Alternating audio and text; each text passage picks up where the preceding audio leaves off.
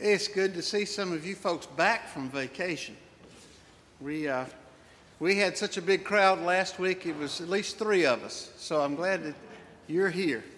Uh, good to have you here. Also, if you're a visitor worshiping with us, and we do uh, invite you to come back as often as you can to worship with us. A couple of announcements. The next one wonderful Wednesday for children is this coming Wednesday, the 14th. Um, we're going to stay here and enjoy a fun day at Memorial. You may sign up online for your children at greerchurch.com, or there's a tear out there in your bulletin. Or Katie says you can just show up at 9 o'clock on Wednesday also.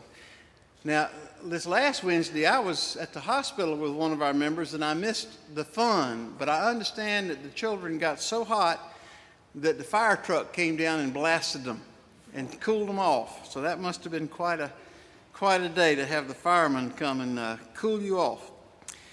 Now, this reminder to all elementary school age children uh, you need to sign up for our Down by the Creek Bank musical camp that Jessica will be holding August the 2nd through the 5th from 9 until 11:30 a.m and there will be a performance of down by the creek bank, um, the, I believe on that Friday uh, evening. Contact Katie or Jessica or the church office uh, if you have an elementary school age child who would like to participate in this program. Our youth activities will be um, going on as usual today. I think there's some special planning times today as our youth will be leaving on this Friday, uh, flying to the West Coast and then going to the, uh, their mission site in Montana. So uh, remember these folks in your prayers uh, as well. Let us now begin our time together in worship.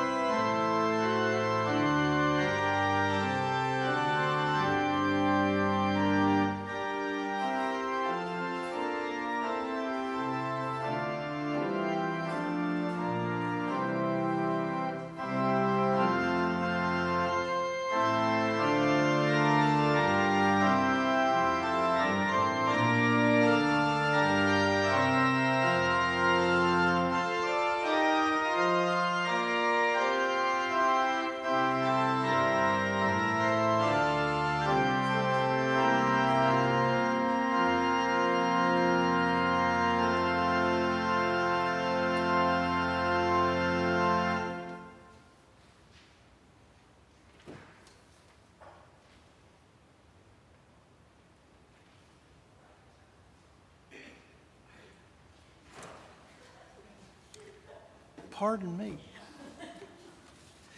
This is the day the Lord has made. Let us rejoice and give thanks in it. Our first hymn is number 152.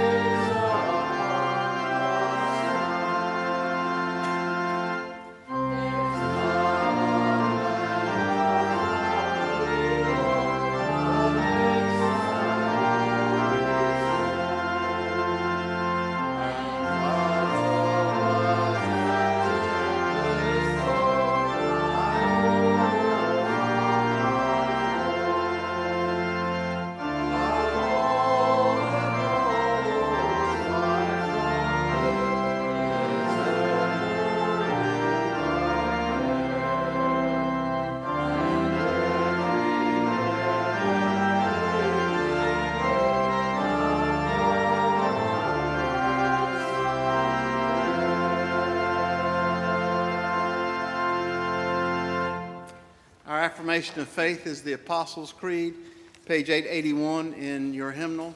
Let us unite in this historic confession of the Christian faith. I believe in God the Father Almighty, maker of heaven and earth, and in Jesus Christ, his only Son, our Lord, who was conceived by the Holy Spirit, born of the Virgin Mary, suffered under Pontius Pilate, was crucified, dead, and buried. The third day he rose from the dead. He ascended into heaven and sitteth at the right hand of God the Father Almighty. From thence he shall come to judge the quick and the dead. I believe in the Holy Spirit, the Holy Catholic Church, the communion of saints, the forgiveness of sins, the resurrection of the body, and the life everlasting. Amen. This time, we'd like to invite the children to come forward uh, to join Margie Crowley for a few moments of sharing.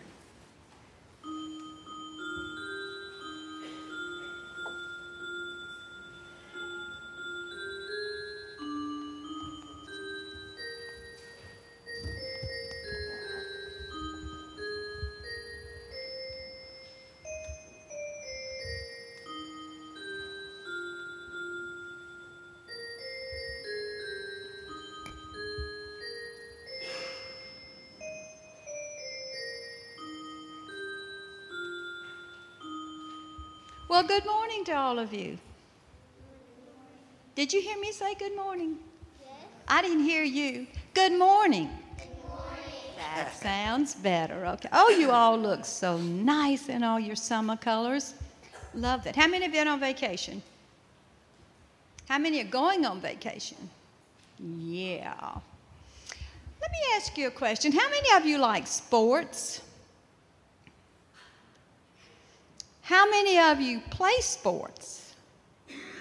What sort of sports do you play? Just tell me. Football. Basketball. Basketball. Swimming. Basketball. Swimming. Baseball. Um, cheerleading. Okay. How many of you have ever been to a game of some sort, other than what you play? You've been to see somebody else play. A football game or a basketball game? Okay, good. Okay, and do you watch it on TV sometimes, maybe? Oh, yeah, okay. When you watch those, uh, well, men and women play, boys and girls, have you ever, I'm going to say a football game. When you go to a football game, do you ever go to like a high school or college football game? Anybody been to that? College? Okay. When you see some of those big guys make a touchdown, have you ever noticed that they're so proud of themselves when they do that, they, they do a little dance? Have you ever seen that? You haven't seen them do a little dance? Can you show us what it looks like? Oh, you don't remember it? Have you seen them when they score a touchdown or do something they think is real good? They'll go to each other and they'll do a high five up in the air. Have you seen that? Have you ever seen two big guys when they've done something really good on a football field and they're real big and one will come from this way and one will come from that way and they bump chest? Have you ever seen that? Why do you think they do all these things? celebrate. To celebrate. That's exactly right. And in almost every game, whether it's football or basketball or baseball or soccer, somewhere along the way, you're going to see somebody hold up a great big old hand, and there's this finger sticking up, and they're saying what? What's that stand for? They're number what? One. They're number one. Sometimes when you're playing, if you turn around and you may see your mother or daddy or grandparent, and they'll go, Are they proud of you? Yeah. Are they proud because you've just scored? Not necessarily. What are they proud of? Say it nice and loud. Why are they proud? Because they're because you worked hard doing doing it. right, because you're out there working hard. Are you having fun? Yeah. And are you being a team player? Yes. And that's what being number one is all about, isn't it? It's not whether you score the touchdown or the basket or get the home run. Now, all that's good. But what is being number one when you're doing what? Doing something good. Doing something good and doing your best. And it's okay. Sometimes at school, you may be number one in something. Your school may be number one, or you may be number one, and all that's good. Who is number one in our life? God. Is that who you were going to say? Okay. God is number one in our life. There is a Bible verse from Matthew 22 that says, You should love the Lord your God. Can you finish it with me? With all your heart and with all your soul and with all your. Very good. And if you do that, He will be number one in your that's exactly right. And you want to be number one when you play sports, sure. And you want to be number one at school, sure. But most importantly, who do we want to be number one in our life? Exactly right. Now, after we have our prayer, I've got a few little sports items here. And there's some little pads that you can write or draw on, but not while Preacher Arthur's preaching. You wouldn't do that, would you? Wait till you get home. There's some soccer, football, basketball, baseball. Pick what you want. There's some stickers. Each one of you get some stickers. Now, don't play with the little balls during church either, because Preacher Arthur probably wouldn't like that too much either. But get you a little, uh, it's a baseball, basketball, or soccer ball, okay? So I want you to repeat after me when we have our prayer. Will you bow your heads? Dear Lord, help us to love you with all our hearts, with all our soul, and with all our mind, so that you will always be number one in our life. Amen. Thank you very much.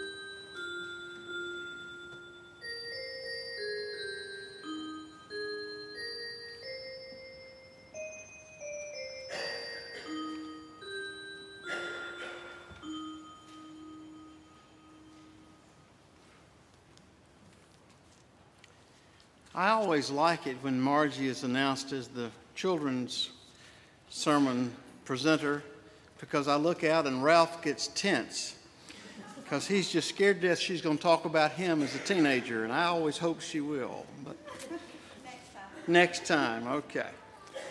Our Old Testament lesson is from Amos chapter 7, verses 7 through 17. It is uh, in your Pew Bible on page 1428, if you'd like to turn to that page.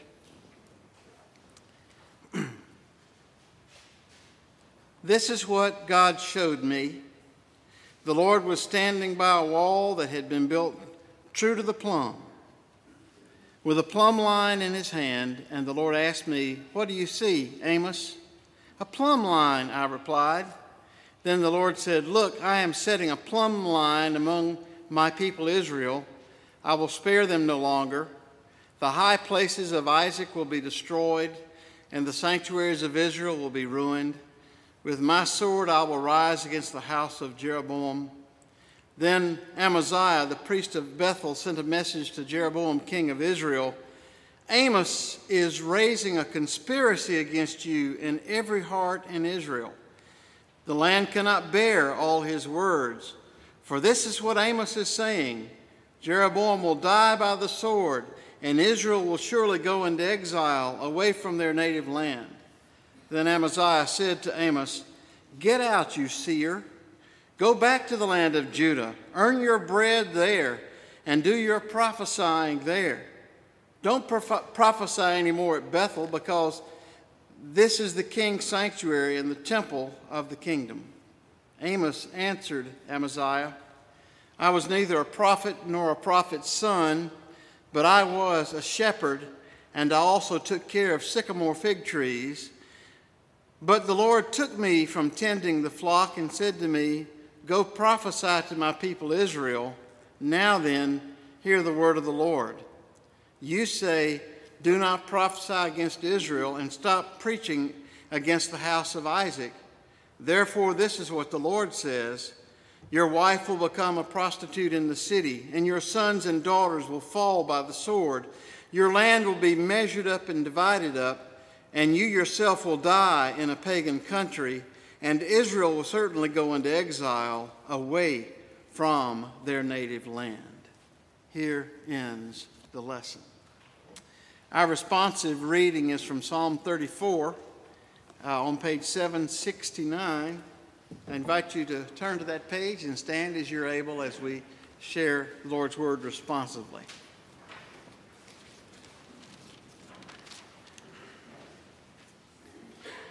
I will bless the Lord at all times. God's praise shall continually be in my mouth.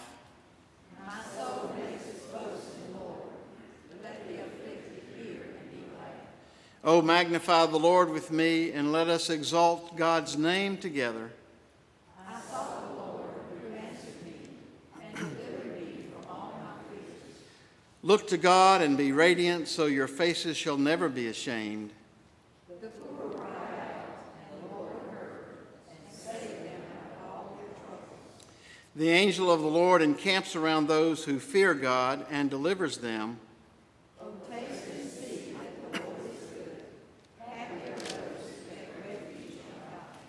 Oh, fear the Lord, you his holy ones, for those who fear God have no want.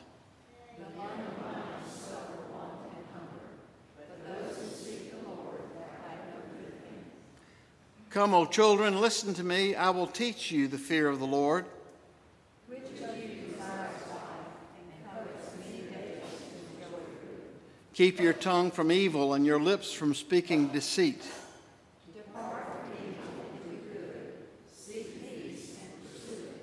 The eyes of the Lord are on the righteous, the ears of the Lord hear their cry.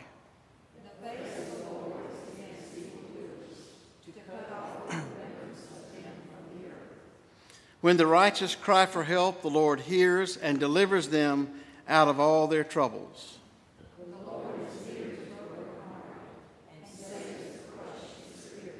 Many are the afflictions of the righteous, but the Lord delivers them.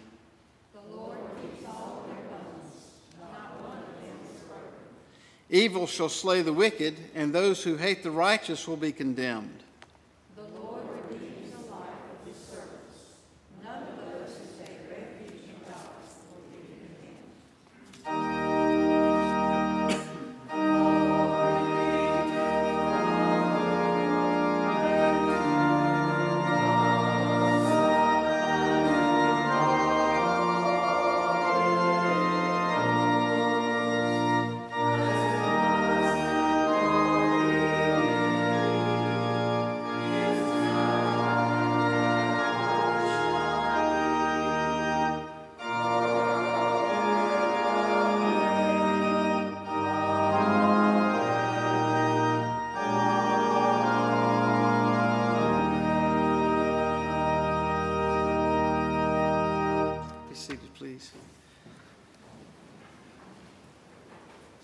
From the letter to the Colossians, our epistle reading is verses, chapter 1, verses 1 through 14.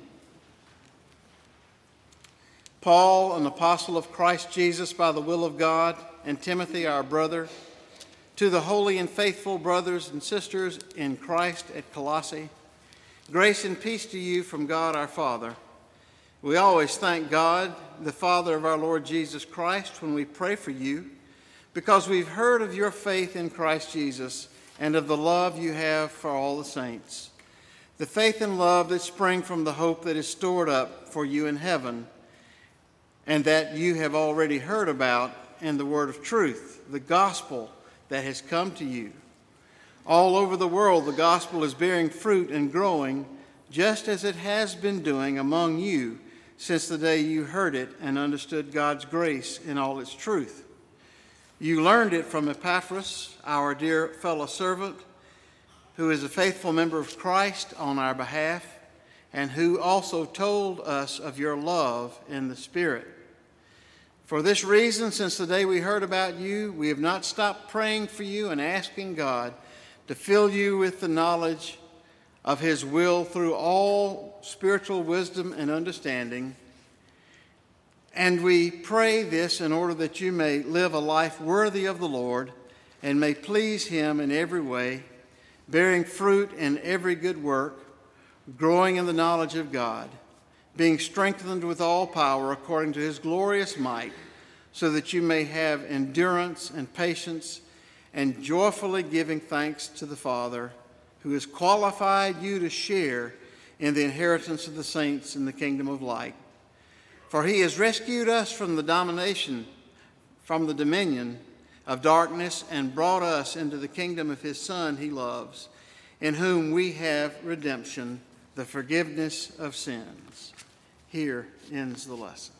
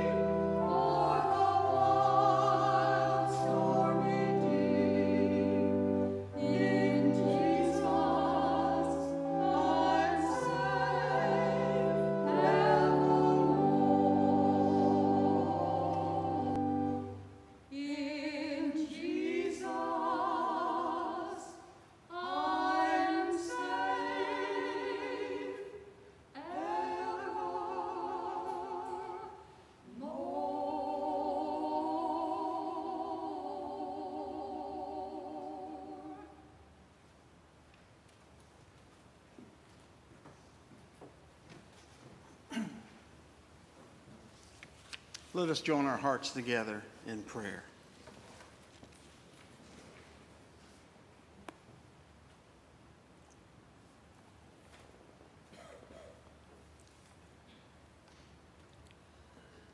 Lord, we join the Apostle Paul in giving you thanks for the way the gospel continues bearing fruit in our lives and in our community. We don't stop often enough to think about what life would be like for us if we had never heard the good news of your love for us, if we had never heard to love God with all of our heart, soul, mind, and strength, and to love neighbor as we love ourselves. How life would have been so different for us if we had followed the ways of darkness instead of the ways of the light we find in Jesus Christ. We're grateful for this.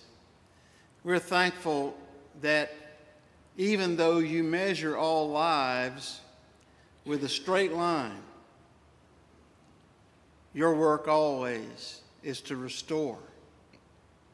And we remember that when Amos's prophecy came true and the people suffered for their evil ways, some others returned to you and there was a remnant, for you always are the Redeemer. And we're grateful that you have called us into this redemptive fellowship and you have invited us to live in this awareness that you are our King as we live about our lives in, in the kingdom of God. And we pray, Lord, that you would always help us to be looking around us for our neighbor, remembering that our neighborhood is constantly growing that there are more and more people that you're bringing into our lives because they're your children. Forgive us, Lord, when we close people out of our hearts and lives and out of our fellowship. And give us a bigger heart that we might look to those who need us this day. We are so overwhelmed by the needs in our world that if we didn't have the strength of your Spirit with us, we would sometimes feel hopeless. But we pray that you would use us, that where there is dissension and strife, we might be those agents of peace. Where there are those who are hungering this day and homeless this day, use us to give these folks your love and hope. And for those who are hungering and thirsting for your righteousness and peace this day, we pray that we would always be mindful of that need and that gift that we can give through your love living in our hearts. That we can always help someone else who is seeking your mercy and grace to find your love and the difference that you make in, in their lives. Lord, we are mindful of many this day in our church family that are not able to be here with us because of frail health. And we pray for them that they might be mindful of our love for them as well as your love for them. We pray for your strengthening power upon them and your healing grace. And especially to those who are just feeling hopeless because of situations in their life. Help them to remember that there's always hope when you are there with them in life. And how grateful we are, Lord, for the greatest hope that we have, and that is that when life has run its course for us here on earth, we have an eternity given to us through faith in Christ. And for this we are grateful. And we pray in the name of the one who is our Lord and Savior, even Jesus, our Christ, as he has taught us to pray. Our Father, who art in heaven, hallowed be thy name. Thy kingdom come, thy will be done, on earth as it is in heaven. Give us this day our daily bread, and forgive us our trespasses, as we forgive those who trespass against us. And lead us not into temptation, but deliver us from evil. For thine is the kingdom, the power, and the glory, forever. Amen. Let us now worship God by giving.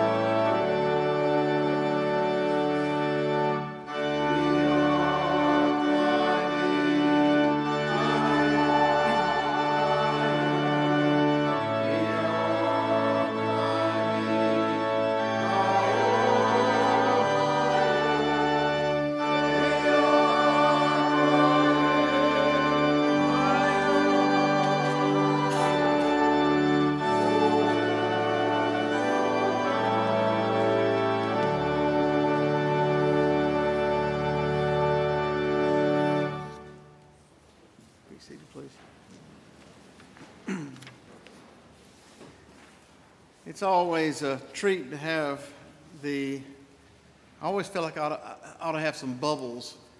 The, the lovely Lennon sisters. I mean, the lovely uh, Kamak ladies uh, singing with us uh, today. I like having them in a church setting. I don't like going with them to a senior citizen setting. They do songs that pick on the preacher. But uh, they are often in area churches uh, ambassadors for you folks. Thought you might like to know that. Uh, we appreciate them being here with us in their home turf today. Our gospel res- lesson is from um, Luke chapter 10, verses 25 through 37. I'm sure a very familiar passage to you. On one occasion, an expert in the law stood up to test Jesus. Teacher, he asked, what must I do to inherit eternal life? What is written in the law? He replied. How do you read it? Jesus answered, or rather, he answered, the scribe answered, Love the Lord your God with all your heart and with all your soul and with all your strength and with all your mind, and love your neighbor as yourself. You have answered correctly, Jesus replied. Do this and you will live. But he wanted to justify himself, so he asked Jesus, And who is my neighbor? In reply, Jesus said, A man was going down from, Jericho, from Jerusalem to Jericho when he fell into the hands of robbers. They stripped him of his clothes, beat him, and went away, leaving him half dead. A priest happened to be going down the same road, and when he saw the man, he passed by on the other side. So too a Levite, when he came to the place and saw him, passed by on the other side. But a Samaritan, as he traveled, came where the man was, and when he saw him, he took pity on him. He went to him and bandaged his wounds, pouring on oil and wine. Then he put the man on his own donkey and took him to an inn and took care of him. The next day, he took out two silver coins and gave them to the innkeeper. Look after him, he said, and when I return, I will reimburse you for any extra expense you may have. Which of these three do you think was a neighbor to the man who fell into the hands of robbers? The expert in the law replied, The one who had mercy on him. Jesus told him, Go and do likewise. Here ends the lesson. Many of you all uh, are teachers or have been. I find that the student teacher interactions in classrooms are always somewhat entertaining. Students don't like to have their ignorance exposed, and teachers don't like to be bested in the classroom either.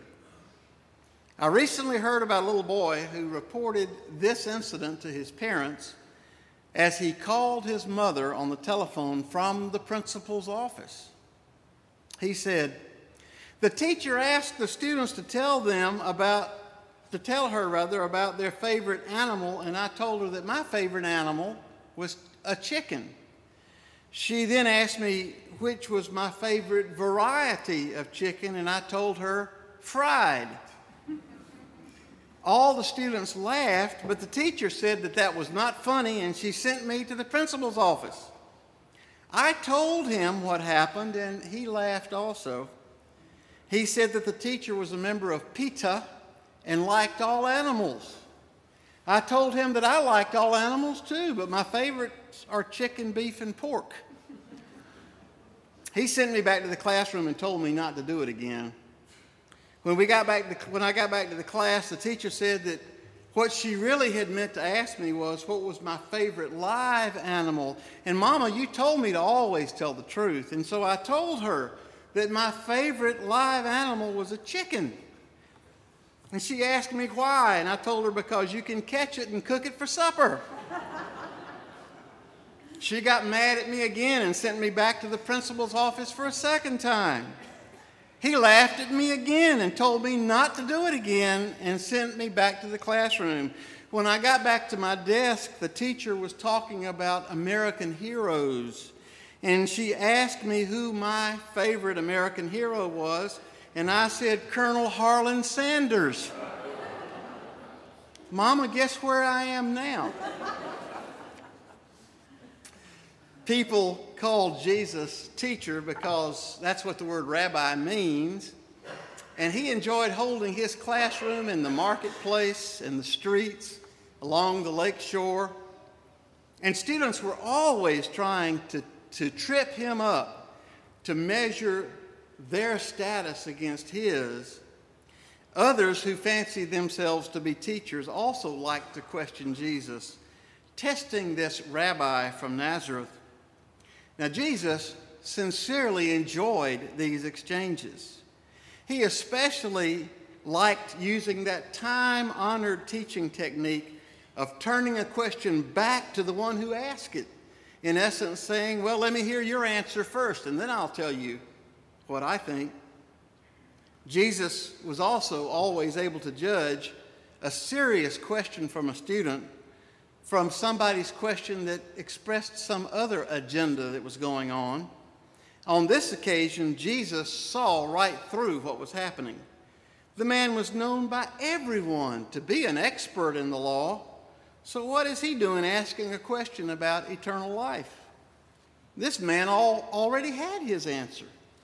He knew what the law of Moses required of people to love the Lord your God with all your heart, and with all your soul, and with all, all your strength, and with all your mind, and to love your neighbor as yourself. Listen to Jesus' very short response that was a little bit of a put down to this other expert of the law. Jesus just said, You're right, go do it. By turning the tables on this expert, Jesus was exposing his motive and putting him in a place where he really needed to ask a second question in order to, to improve his image a little bit, to justify himself, is what, uh, what we read there. That word justify is an interesting concept. From our computers and typewriters, we know that if you line up all the words on the page with a column, that's called justifying, you know, making that plumb line we read about earlier, lining up words in a certain order. Uh, whenever our family gets together to celebrate a birthday, we spend a lot of time justifying the cake. We, we go back and get a second piece because we say, well, the, the line was crooked that you cut last time, so we got to straighten it out. You know, that's a form of justifying, I guess. Uh, the expert in the law felt a loss of respect from how Jesus had responded to him and so he wants to straighten up the line of respect that people have for him. Jesus, who is my neighbor?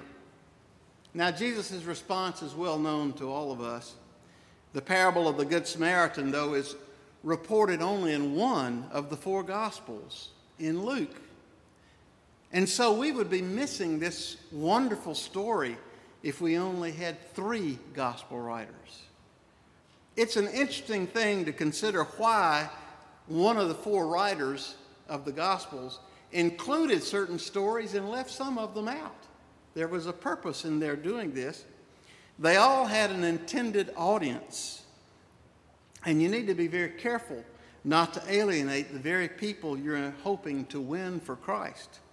For instance, my sermons used to be packed full of jokes about Clemson until I learned I was alienating half my congregation. I realized this right after someone burned a wooden chicken in my front yard. Matthew, who was trying to win the loyal Hebrew audience, tried to portray Jesus as a very loyal Hebrew. And so he would have had difficulty reporting this story that made a hero of a foreigner, a hated Samaritan. I don't think you're in a mood today to hear me preach a sermon called The Parable of the Good Taliban Soldier. But Luke had a different audience in mind, one that included Gentiles and even Samaritans.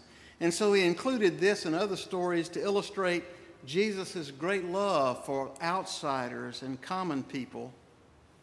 One of my seminary professors told us that people of that day, like the people of the era I was raised in as a child anyway, uh, liked ethnic jokes. We've about gotten beyond that, I hope. But back then, they loved ethnic humor, and most of their jokes uh, made fun of those Samaritans, those half breeds. They were the butt of most of the jokes. They also liked to poke fun at their religious leaders. So it might be helpful to you to realize that Jesus took the basic framework of a joke and turned it into this parable. And the end of this joke is very unusual because of the punchline. A bad guy is made the hero. You know the details. A man went down the wrong road, one known to be dangerous because robbers went up and down that road searching for people to rob. The man traveled alone. That wasn't very bright. He was accosted by at least two robbers who easily overpowered him, knocked him out, took his possessions and clothes, and left him there to die. He probably looked like he was already dead. Otherwise, I cannot fathom why a temple priest and a synagogue leader would just walk by the man without checking on his condition. But you know, there are health considerations that might happen to you, bad health results from touching a dead person. And their jobs in the community as worship leaders couldn't be done if they were contaminated uh, or religiously defiled by coming in contact with a corpse. But the point of their inclusion in this story is that these two men of all people should have been able to be counted on to take care of the wounded man. Probably they were from the same nationality and religion as the injured man. We might understand if some others ignored the man, but we are shocked to hear that a preacher and a teacher didn't stop to offer help. The priest and the Levite might even have literally been this man's neighbors, but they didn't behave very neighborly. I wonder what the reaction of that audience was when Jesus first uttered the word Samaritan. Some have suggested that since people were used to hearing jokes about that group of people, that some people burst out in laughter the minute Jesus uttered that word. If a priest and a Levite ignored that injured man, what would a Samaritan do? Perhaps, like one of the three stooges, he would stumble and fall and do something stupid. Maybe he would see if the robbers left anything behind for him to take. Surely he wouldn't stop and help the injured man. Samaritans just don't do good things like that. They can't be trusted, you know. They're all lazy and they hate us. But Jesus said, This man is the one that felt pity. He felt some harmony with that injured man, and he went over to him to offer what assistance he could. He cleaned, disinfected, and bandaged the wounds as best he could. Then he placed the man on, the man on his own donkey and took him to a nearby hotel where he could rest and recuperate in a place of safety. When he had to go on his journey, he paid the hotel owner to continue caring for the injured man, promising to come back by one day and reimburse uh, the, the innkeeper for any uh, expenses he might incur. And then Jesus said, Of the Levite, the priest, and the Samaritan, which one acted like he was a neighbor to that injured man? Well, it was obvious to everyone. But the expert in the law couldn't even bring himself to say the name of the race of people that, uh, that he hated so. Unable to say the word Samaritan, the expert said instead that the neighborly one was the one who had shown mercy to the hurt man. One of the problems that we humans have is that we put too many limitations on love and mercy. Peter wanted to know when he could stop forgiving his brother. Is seven enough? And Jesus told him that forgiveness didn't keep score. If God wants me to love my neighbor as myself, just how far am I supposed to extend my neighborhood? I've got to set some limits out there, don't I? Or else I'll never get to the end of being neighborly to others. Jesus was always trying to enlarge people's neighborhoods every day. He talked about this kingdom of God, this existence of living under God's authority and rule that would extend to whosoever wanted to be a part of that kingdom, and even those that didn't know about it yet. It was a kingdom big enough to include everyone in God's neighborhood. And so Jesus encouraged the very righteous and very religious to reach out in love to sinners around them because there was a place for everybody in God's neighborhood. If a member of the Roman occupying army demands that you carry his armor for one mile, treat him like a neighbor, Jesus said, and carry it a second mile. If someone persecutes you, pray for him as if he is a neighbor. And even those Samaritans over there, remember they're your neighbors too.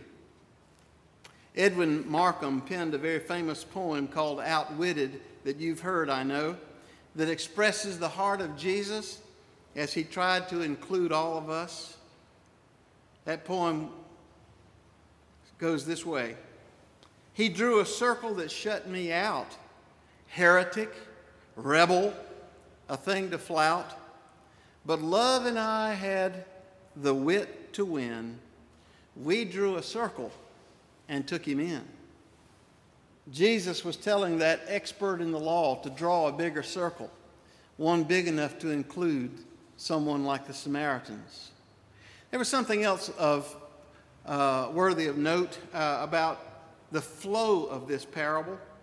The story begins with a question about what must we do to earn eternal life, and it ends with an emphasis on mercy the Samaritan had shown mercy to the injured man.